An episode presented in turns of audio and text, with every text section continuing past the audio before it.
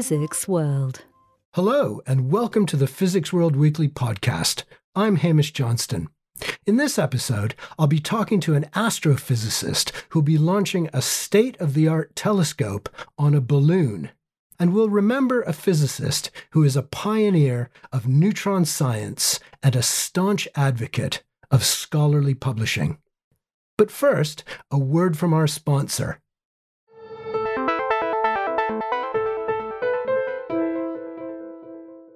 This podcast is sponsored by the Electrochemical Society, or ECS, which is official publishing partner of the Institute of Physics and Physics World. Would you like to expand your understanding of electrochemical research? Starting in September, the ECS will offer a virtual short course series designed for people who want to gain a better understanding of electrochemical methods and research.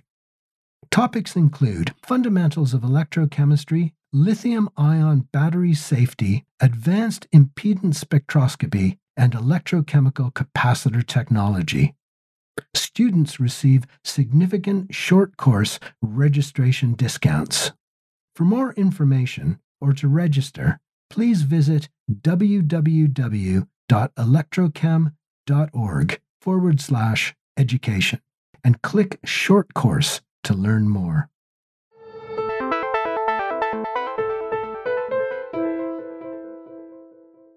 Last week, we lost the physicist Sir John Enderby, who died aged 90.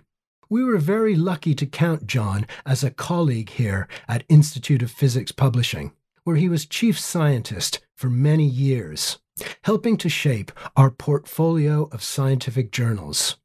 I'm joined by my colleague Tim Smith, Associate Director at IOPP, who worked with John for many years. Hi, Tim. Welcome to the podcast. Hi, Hamish. Really pleased to have the opportunity to, to join you now and to, and to reflect on some of my experiences of working with John over, over, over the years. So, Tim, John was very passionate about scholarly publishing and, and indeed the IOPP. How, is this uh, passion reflected in how he approached his role as chief scientist? Well, I want to first just quickly say that actually John was one of the major reasons that I joined IOP Publishing um, over twenty over twenty years ago. I joined back in two thousand, and at that time when I joined IOP Publishing, he was editor in chief of our flagship condensed matter journal, Journal of Physics Condensed Matter. Um, so when I applied for the position as a as a publishing editor back in two thousand, um, knowing that Sir John was the editor in chief of the journal that I was going to be working on was really a significant factor in, in, me wanting to join IOP Publishing and specifically to work on on that journal. So that for me was a real real treat. But in terms of his overall approach, generally, both as editor in chief of that journal and then his wider role as chief scientific advisor, I think John had a real modernizing force within IOP Publishing. He really recognized the role of society publishers in the broader scholarly scientific ecosystem. And for me, what really struck home was his breadth of thinking, whether it was regarding the science, and of course, we all knew his specialisms, but he was also very broad um, in the way in which he he brought in all the other areas, specifically condensed matter, but then beyond that to the other other aspects of the physical sciences more generally. His network um, globally was was truly significant. Um, um, but I think, you know, that modernizing force, the way in which he modernized not just one journal, but some of our editorial enterprises in, in general. Um, and of course, I'm sure, you know, lots of people have been saying over the last few days just what a, a fantastic person to know and work with that Sir, John was. He really empowered people, not just the staff within IP Publishing, but the academics that he that he worked with. And for me, as a source of information and inspiration actually in some of the projects I was involved with later on in my career uh, at IOP Publishing, such as launching new journals in areas quite removed from condensed matter. I always felt John was a, a key person for me to, to sit down and talk with, and he was always available. I mean, a very, very busy guy in demand through lots of people, not just within IOP Publishing, but his wider activities within science and academia and publishing, um, but always somebody willing to to listen, um, spare their time, and offer really fantastic advice. And you know, I'm speaking quite personally now, but I think if you speak to any IOP publishing member of staff who worked with John over the last few years, um, they would say very similar things about his his, his knowledge, but also his style as well. That was brought to the role. And, and what are some of the highlights of, of John's accomplishments at IOPP? Well, again, I think I'd have to sort of start off with what he did on Journal of Physics Condensed Matter. So, again, you know, that was the, the, the, journal I first had exposure to, and it was my first experience of of of publishing, aside from publishing the odd paper myself before before joining IOP. And you know, it was that modernizing aspect actually, and I think it's a it's a it's a it's an approach that John had back then, which our other editors in chief have really emulated, and we've learned from actually as a publisher how we work with our boards and editors in chief. So John was, of course, highly passionate about about the science, about publishing. He had very strong views about actually things like open access and very informed views, quite unusually perhaps for an academic researcher to have that breadth and understanding of the publishing landscape as well as the scientific landscape.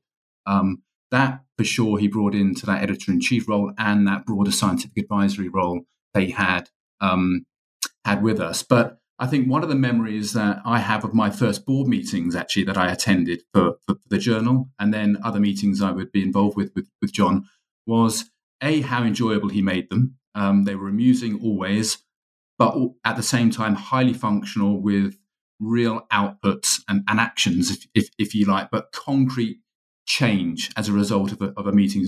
So John wasn't so interested in just talking for the sake of it. Um, he made the conversations always engaging and highly enjoyable, but there was always a really pertinent outcome of, of those discussions. So they would be new editorial directions, for example, that we might want to take um, a journal or a portfolio of titles. So in terms of modernizing, absolutely the thing that John was really cautious of or, or, or conscious of, let's say, was for the journal not just to be focused on the areas that he knew most, but to bring in all of the expertise and recognize the breadth and, to be honest, the importance that condensed matter had in relation to that journal specifically in, in really serving in really serving the field. So ensuring that the editorial board as a whole, as a collective that he was leading, absolutely has had a stronger voice and a say in terms of the editorial direction that the journal should go in from a subject point of view. Um, the other bit I, I, I, think really worth saying about John actually in his his approach to um, scientific value was his recognition for the longevity of science being the true measure of how valuable a piece of research was. He absolutely understood the role of metrics, and of course, you know, as previous head of department at, at Bristol University, had an intimate understanding of the REF exercise, for example, here in the UK, and understood yeah, metrics and how they're used. Um, and yet at the same time also understood the limitations of metrics, whether we're talking impact factors or downloads. And I think Sir John wasn't wasn't a person that was swayed necessarily by the perceived hot topics of the time, but really place a lot of value in the in, in the long term scientific value of a piece of work. Um, and that was something that was and and and, and still is actually, I think, a, a, refreshing approach for an academic journal and a publisher in, in, in a world of metrics and, and, bean counting, if I can put it in those in those terms. Um, and so editorially, that for me was a, an actually inspiring um, uh, stance to take, and one that I, I kind of always felt was um, in in in kind of the, the long term interest scientifically of not just let's say a journal or a portfolio of journals, but actually research um, research in general. Um, in terms of modernizing the approach for in terms of how how that journal and, and perhaps some, our, our portfolio as a whole move forward, I think John absolutely was was somebody that realized that the scientific landscape changes and and, and journals therefore need to adapt to reflect where new directions are, are going. And one of the things he oversaw as editor in chief of Journal of Physics Condensed Matter, for example, was the introduction of two new sections that focused on surface surfaces and interfaces, and then of course his own very strong area, liquids and soft matter. Um, and they were really recognizing new directions and roles that condensed matter physics had in, in areas that were perhaps interfacing with physical chemistry or, or, or, or biophysics, specifically in relation to soft matter or, or polymer science. Um, and understanding at that time, at an early stage, where we, we increasingly talk about how multidisciplinary research has become, but at that time it wasn't so so so so much spoken about, and he understood the role, particularly in condensed matter, of um, needing to bridge and work with communities that might not ordinarily use or refer to a physics journal um, or go to physics conferences, um, and that absolutely informed some of the editorial directions and the subjects that um, Journal of Physics Condensed Matter sort of targeted what, right back the, in, the, in the early 2000s when John was editor in chief, um, and has continued uh, continued to this day actually in terms of how that journal and other journals within the IP publishing portfolio have um, have looked to be, to edit, I guess editorially modernize themselves to reflect the research landscape. Really, John was a, a real pioneer in in neutron scattering, a, a, top tier scientist. He, he was knighted in 2004 for his services to science and technology. And, and much of his early work was in the development of uh, neutron scattering and techniques for studying liquids. Now, I suppose, you know, even for, for you and me, um, neutron science seems like a, a long established technique. But the reality is that it really didn't get going until after the Second World War, when neutron sources in the form of nuclear reactors became available. And in the 40s and 50s, Clifford Shull and uh, Bert Brockhouse, they were the you know the first people, I suppose, to use neutrons to study the structure and dynamics of solids, and and they won Nobel Prize uh, prizes for that. But John Enderby wasn't really that far behind uh, those two. Um, in the 1960s, he teamed up with the British physicist Peter Egelstaff to devise a way to study liquid binary alloys using neutron scattering.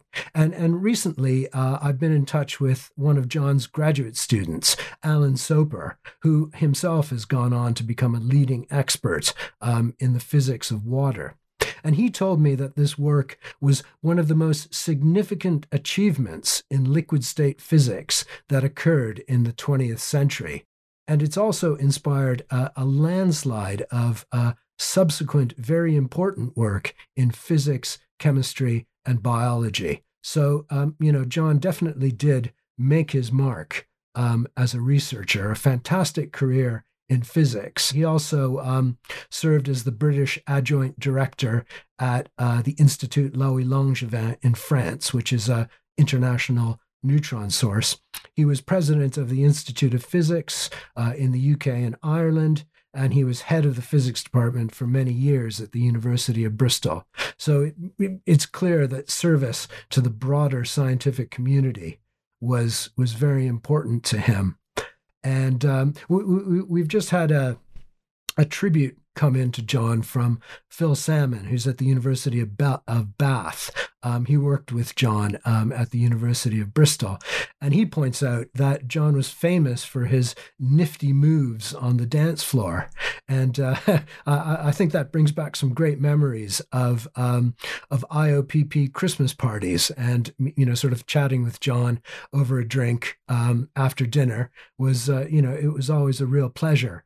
And um, I, I, think John took a great interest in um, in sort of helping IOP publishing uh, employees develop their careers. Is that right, Tim?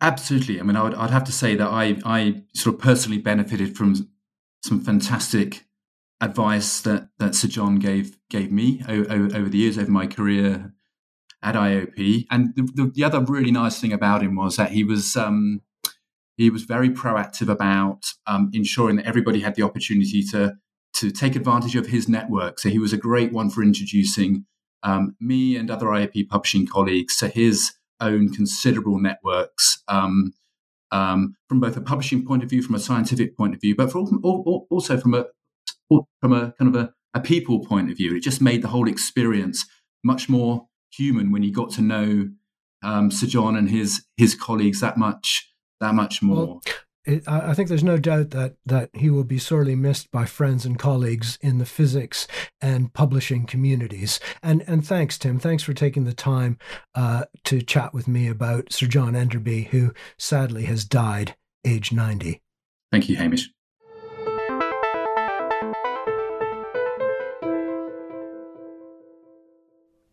You can read more about John Enderby on the Physics World website.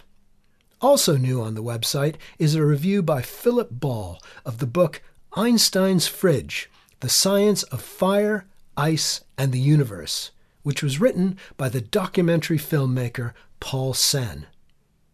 Ball writes that Sen's book has challenged his view of physics as being divided neatly into quantum mechanics and Einstein's general theory of relativity. While these theories do a great job at describing specifics in physics, the background of space time, for example, or the energy levels of an atom, it is thermodynamics that defines the world that we observe. From melting ice cream to the patterns in the universe that emerged after the Big Bang. Ball points out that thermodynamics had the most practical of beginnings, having been developed to understand the machinery of the Industrial Revolution. The title of the book reflects this practicality, referring to a safer design of refrigerator created by none other than Albert Einstein and fellow physicist Leo Szilard.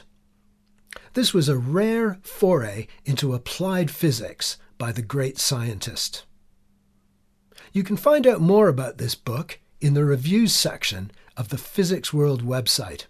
Just look for the headline The Unsung Theory Why Thermodynamics is as Important as Quantum Mechanics and General Relativity. Also new on the website is a fascinating article about the physics of sandcastles. Perfect beach reading if you're lucky enough to be on holiday.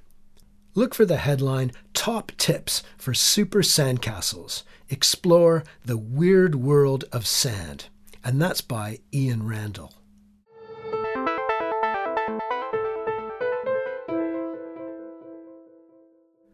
Think of a telescope and a shiny dome on top of a mountain or a solar paneled satellite will probably come to mind.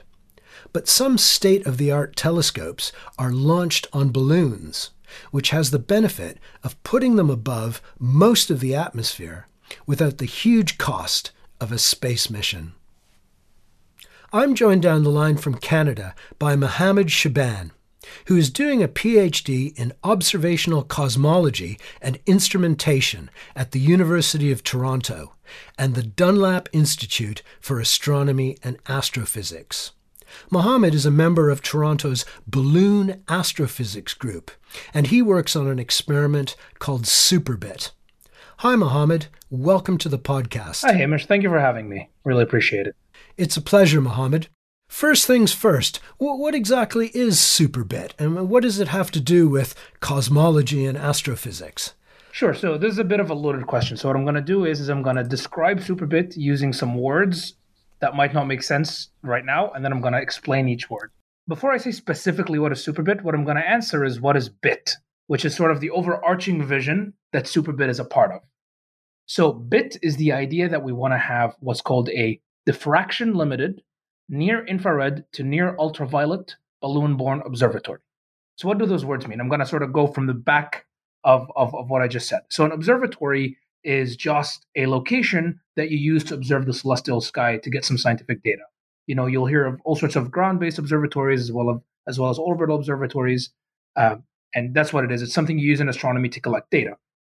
Uh, and then balloon borne is well, it's flying on a balloon, so it's neither orbital nor ground based. And we can talk a little bit more about the balloon aspect of it in a bit. And then I said near IR or near infrared to near ultraviolet.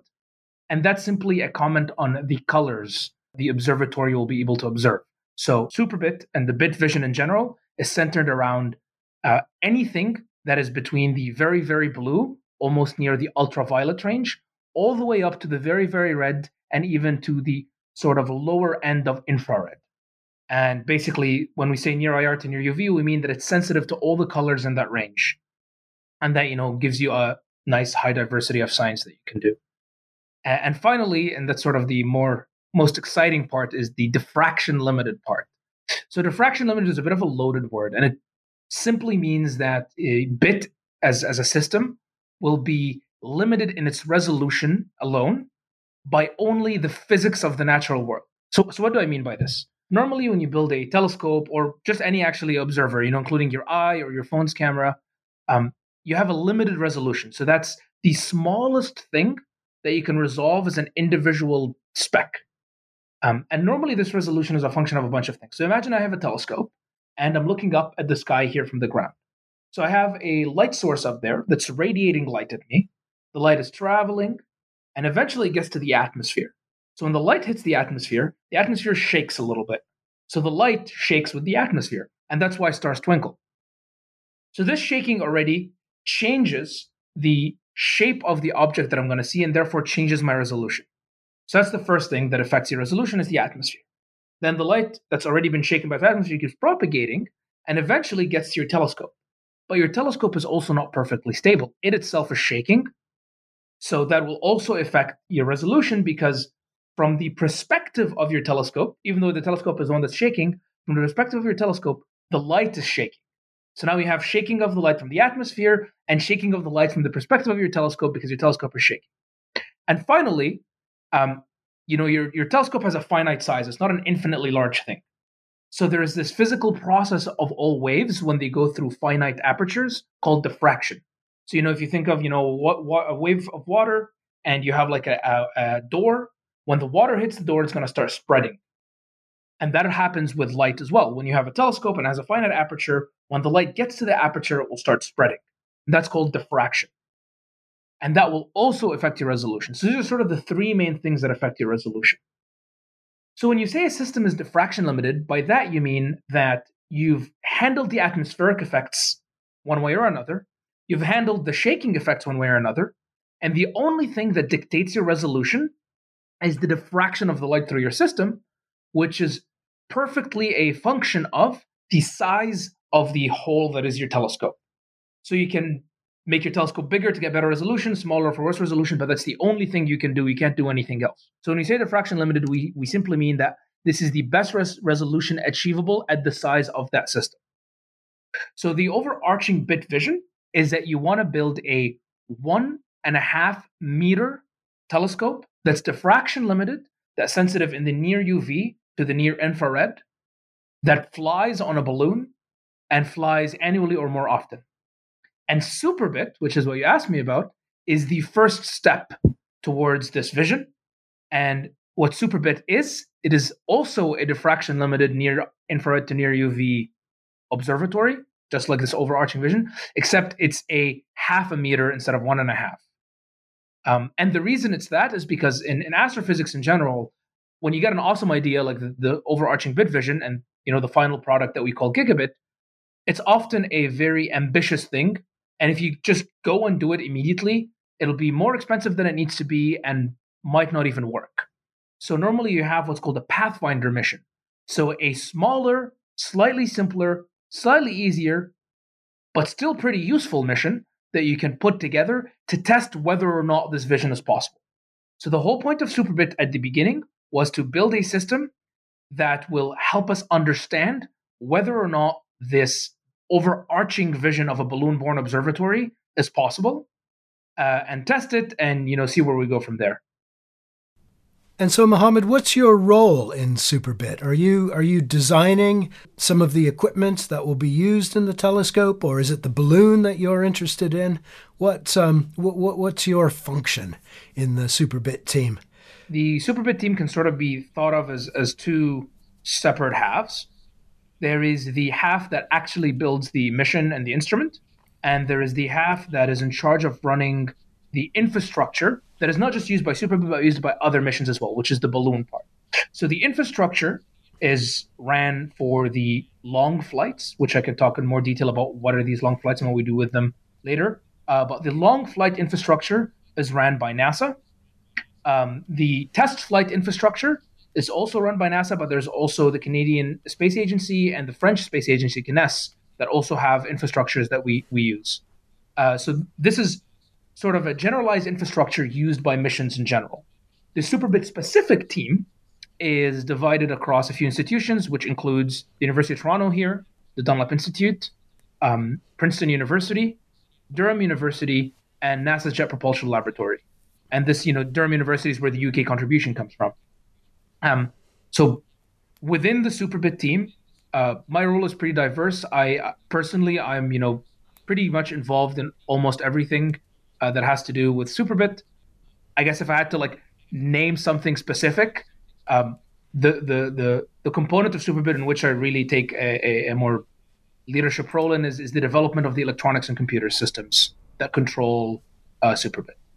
Uh, but the the awesome thing in, in, in terms of how our Superbit team works is that we're kind of all involved at least a little bit in everything because it's a pretty small team, right? At least by astro- uh, by astronomy standards, like we are, you know, under thirty people. Uh, so that's pretty tight knit group. And and so once some superbit gets up into the air, what um what sort of observations will it make, and um and, and what kind of scientific questions um, could it answer? That's that's a great question. So there's actually two completely independent answers to this question. So I'll give the first one because that's already been done, and then I'm gonna say what we will do. So the first, as I mentioned earlier, the first role of Superbit really was to test whether or not this idea is possible. And actually, Superbit already completed that job in 2019. So in 2019, Superbit had its final test flight out of Timmins, Ontario, with the Canadian Space Agency and CNES. During that flight, we conclusively showed that, in fact, this whole bit vision is doable and that we could achieve diffraction limited observing with our telescope from the stratosphere. So that's sort of the first thing that Superbit is meant to do. So it sort of completed its job as a pathfinder, as we say. Now, it happens to be that Superbit is one of the best telescopes in the world, even though it's just a Pathfinder. And it's a fully capable science mission. So why not fly it to do some awesome science as well?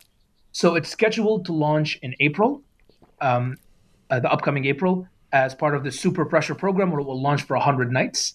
And in these 100 nights, it will have a specific science goal as well as what I'm called auxiliary science goals. So from the auxiliary science goals perspective is, is sort of this observatory vision we talked about where, you know, members of the scientific community will tell us, hey, can you look at this specific thing for that long in these colors?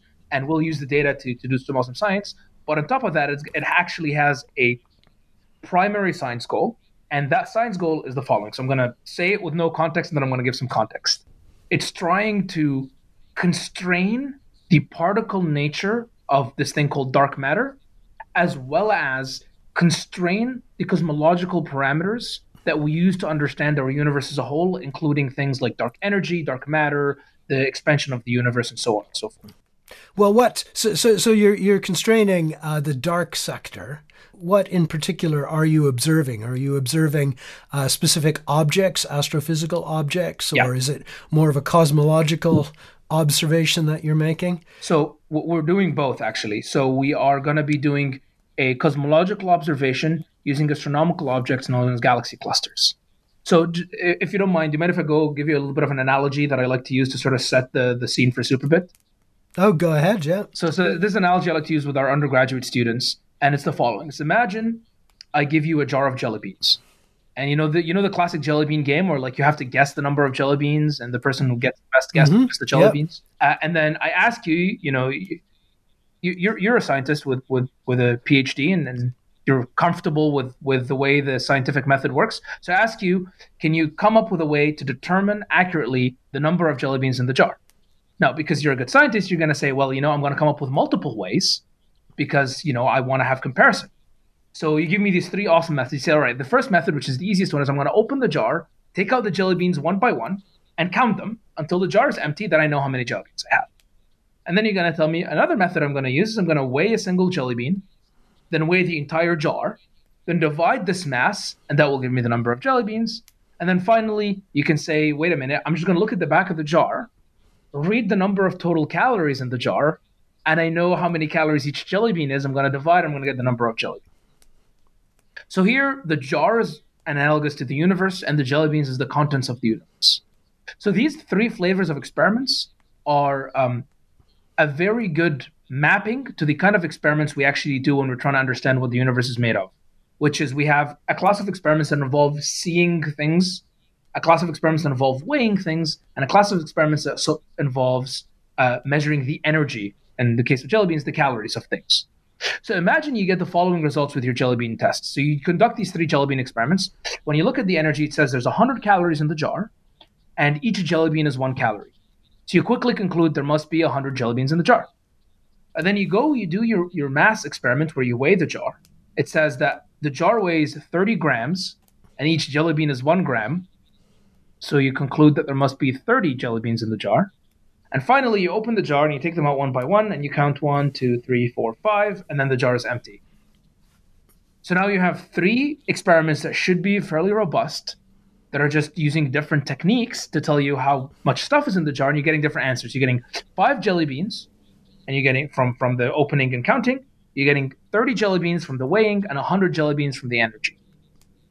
So, since you're a good scientist, you're not going to jump to conclusions. Instead, what you're going to do is you're going to make the sort of most obvious yet most uncomfortable result that you can extract out of this data, which is that there's five jelly beans in the jar that you can touch, see, and weigh, but there's an additional 25 jelly beans that you can't touch and you can't see, but you were able to weigh.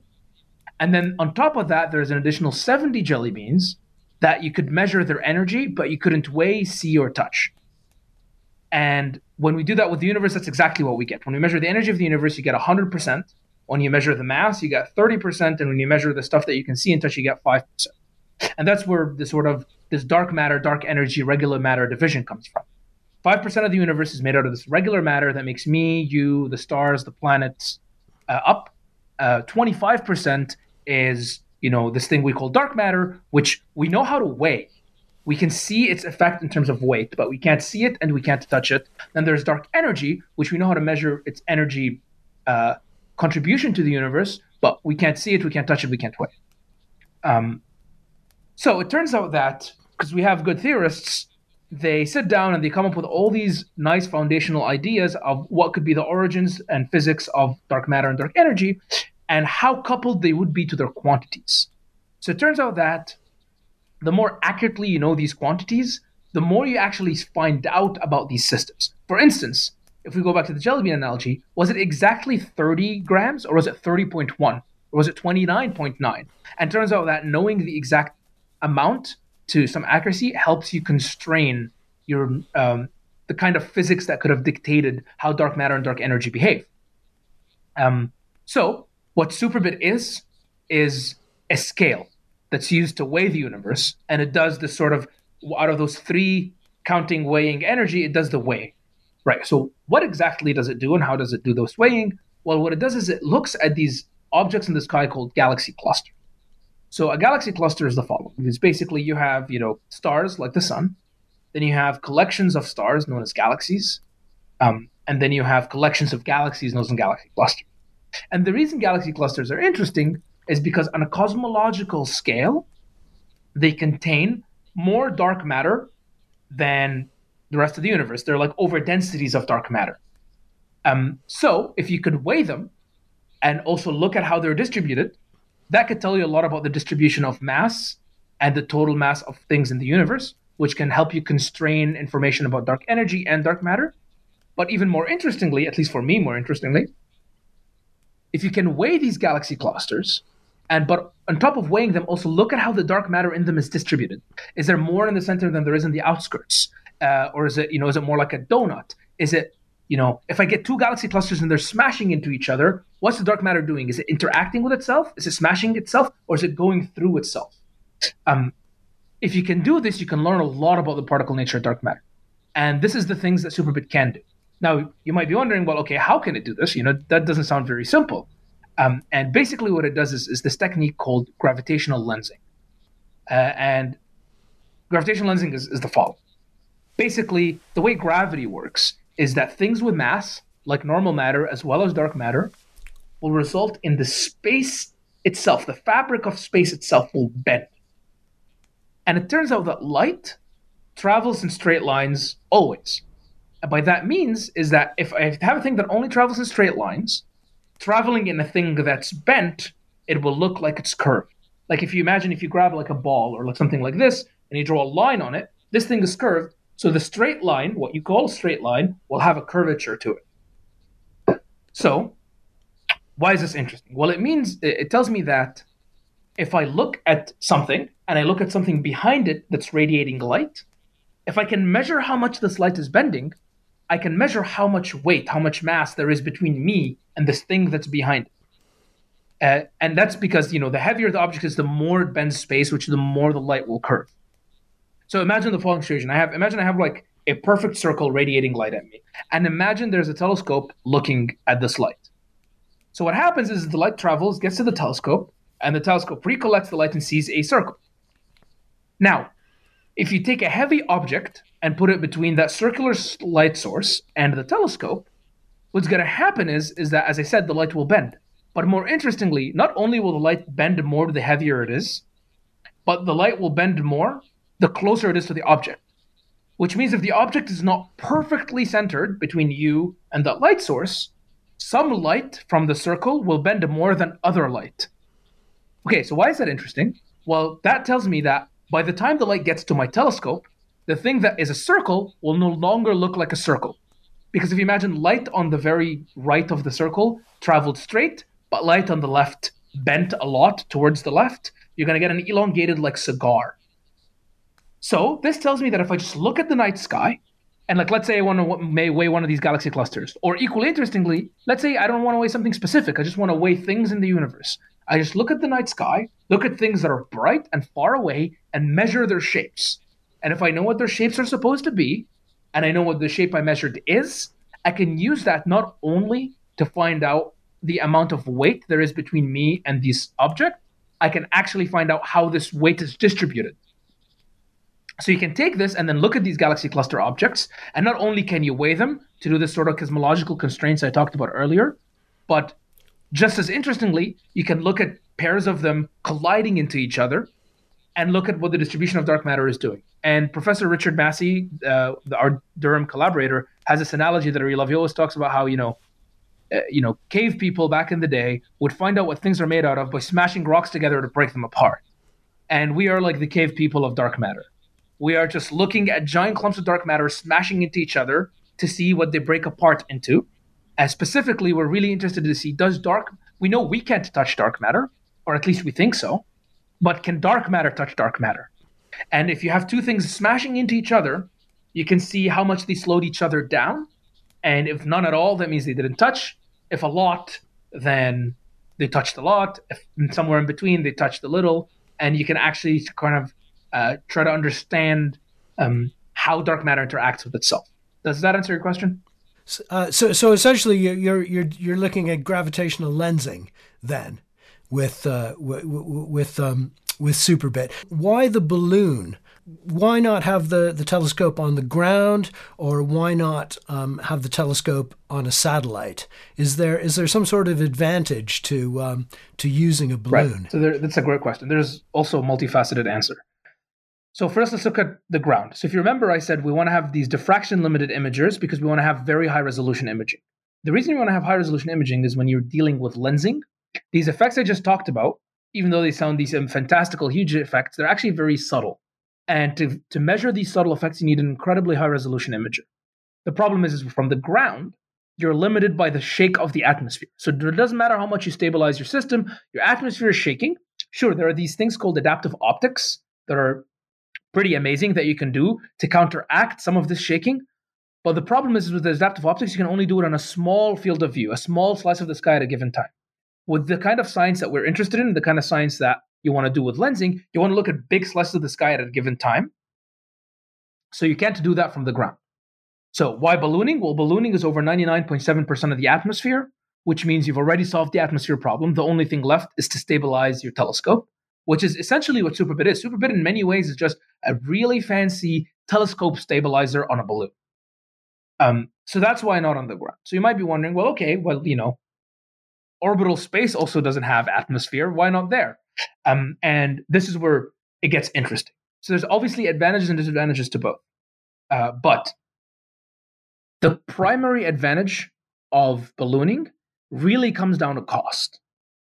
So missions like Superbit that are balloon based are a fraction of a fraction of the cost of similar propellant based missions. And that's for a few reasons. The first is the fact that the launch itself is significantly cheaper. But the second, and really the more important to why it's cheap, but also it adds some other technological advantages compared to orbital based missions, is the fact that you can actually launch it to, to test it. So, why is that so interesting? Well, we can operate in what we call this closed loop engineering. And by that I mean the following is if I'm building a satellite, I have to build a thing that works the first time, which means I have to absorb a lot of cost, a lot of risk mitigation, and a lot of time to make sure it's right. But if I'm building a balloon borne mission, well, because the launch is so cheap, and because I can recover the system after launch, I can just have a bunch of test flights. So what I do is, is I build a thing quickly that I that should work, that probably won't, and then I fly it. And I fly it for just one night. And I spend this night testing it, figuring out what works and what doesn't. It lands, I recover it, you you update. So this means that A, I can absorb a lot of risk in the development phase because I'm actually going to test it in the environment. So I'm not going to fly it for the science mission until it works. But that means I can just, you know, keep flying and keep flying it until it works. So that's that's that's one reason why it's cheaper. The other is because that actually aggressively reduces your time scale. So we're talking, you know, five, six, seven year time scales end to end from the day you incept the project to the day you launch it. And, you know, that's significantly faster than orbital based missions. And time is money, obviously, uh, but also time is technological development. And that's sort of the, the, the, third third main part, which is when you have these short time scales and the ability to do test launches, you can actually sort of track the state of the art. You no longer have to launch this old piece of technology because that's the thing you spec and that's the thing you've tested. You can just keep up with the times and fly the latest and hottest technology available. So this is sort of the the, the core advantage to ballooning compared to to uh, orbital missions. Obviously, the, the disadvantage is that with orbital missions, you get slightly longer. Well, depending on the mission, you can get anything from slightly to a lot longer lifetimes because you know these super pressure balloon missions are expected to last 30 to 100 nights, while orbital missions, you know, like HST lasted like 30 years. But that being said, the price difference is so vast that if you launch a bit, a gigabit or a superbit every single year, it'd still be significantly cheaper per unit observation than it is for its um, orbital counterparts. Now, you might be wondering, well, okay, that's okay. I'm convinced that ballooning is awesome, but why do I specifically need the specs? Since you know I've heard of Hubble Space Telescope, as you just mentioned. You know there is JWST coming up, there is Euclid coming up. Why, why, why do this? Uh, and really, is because the demand is incredible. So the demand for such observatories is so high that Hubble is about uh, 85% oversubscribed. So f- by that I mean that out of the proposed scientific observations that they receive, they only have the time to do 15%. So there's an incredible oversubscription. On top of this oversubscription, HST is an aging piece of technology, right? It's 30 years old. It's not going to last forever. Um, and it's actually the only high resolution space quality imager in the near UV and the blue. All these upcoming missions like Euclid and JWST and, and Roman are green and redder. Like they go from green up, which would leave Hubble really as the only high resolution imager with a blue to near UV capability. So something needs to come in and and not necessarily replace Hubble, but work with Hubble because hopefully we can keep Hubble around, right? Uh, but work with Hubble to address the blue demand. Now, on top of that all, despite the fact that there is this sort of blue gap that Superbit and Gigabit will be addressing, even if there wasn't a gap in color, even with Roman and with Euclid and with JWST and with Hubble all functional, the demand is still too high to be simply addressed by these missions. So you just need to alleviate that scientific demand to get as much science as possible. And, you know, finally, really, the, the for me personally, one of my favorite advantages of, of ballooning and, and having a system like Super Gigabit, which really ties down the cost, but it, it, the fact that it makes these observations, these high quality, rare observations, more accessible, right? And no longer do you have to be capable of producing a multi-billion dollar mission to get this. You simply need to be, you know, able to get a few million dollars between multiple institutions to get this quality data. Uh, and that makes astronomy as a field and high quality, high grade astronomical data significantly more accessible to you know universities and researchers from all sorts of institutions from all sorts of backgrounds. And for me, you know, that that's something that like really excites me, and I think is really awesome.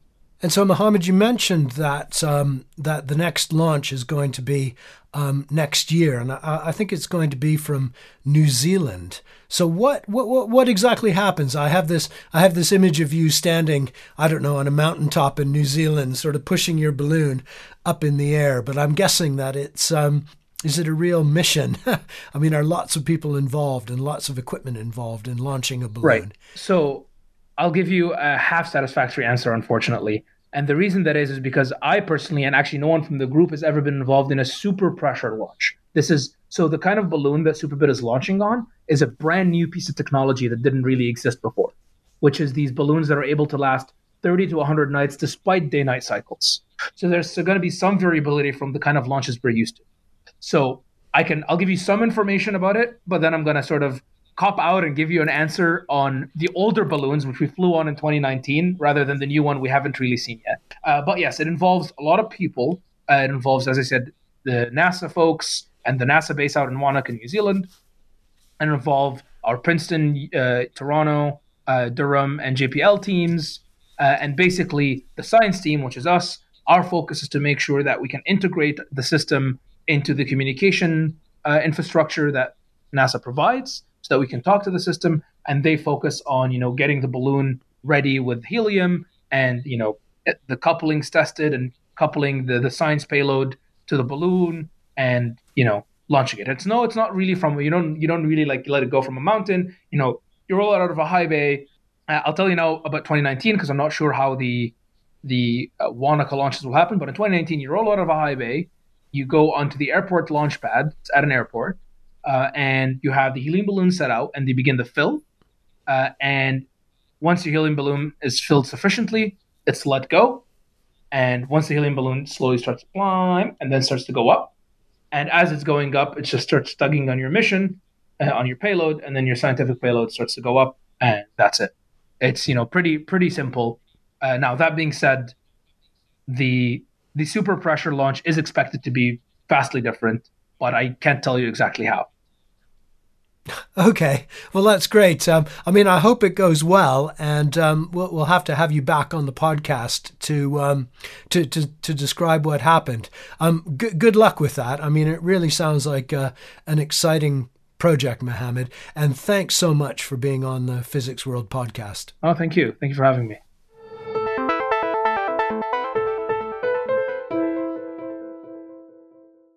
I'm afraid that's all the time we have for this week's podcast, which is sponsored by the Electrochemical Society. Many thanks to Mohammed Shaban and Tim Smith for joining me today. And a special thanks to our producer, Callum Jelf. We'll be back again next week, but in the meantime, do listen to the latest Physics World Stories podcast. It's called Deflecting Asteroids and Exploring a Metal World and it features two scientists who are involved in robotic missions to asteroids. You can find all the stories podcasts on the Physics World website or on your favorite podcast app.